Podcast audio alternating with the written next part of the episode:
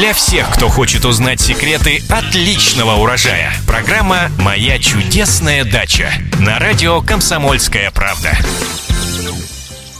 Здравствуйте! В эфире программа «Моя чудесная дача» и я ее ведущая Екатерина Рожаева. И, как всегда, мы отвечаем на ваши многочисленные вопросы о том, что плодоносит, благоухает, цветет и растет. В студии радиостанции «Комсомольская правда» наш постоянный эксперт, научный сотрудник НИИ овощеводства защищенного грунта Маргарита Васильева. Маргарита, здравствуйте! Здравствуйте! Сегодня вам вопрос от Ксении из Подольска. Как справиться с белым налетом на листьях огурцов?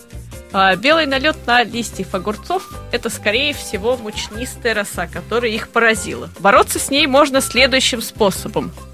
Во-первых, следует выращивать гибриды, которые устойчивы к данному заболеванию. Их э, довольно большой перечень.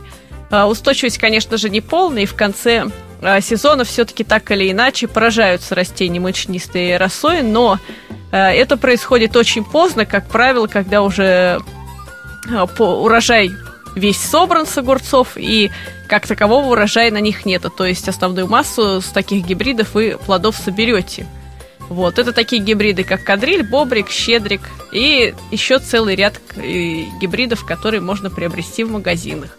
Если же все-таки вы используете старые сорта, которые не всегда устойчивы к мучнистой росе, то э, надо использовать э, препараты, такие, например, как Тиавит Джет, которыми можно предотвратить распространение мучнистой росы.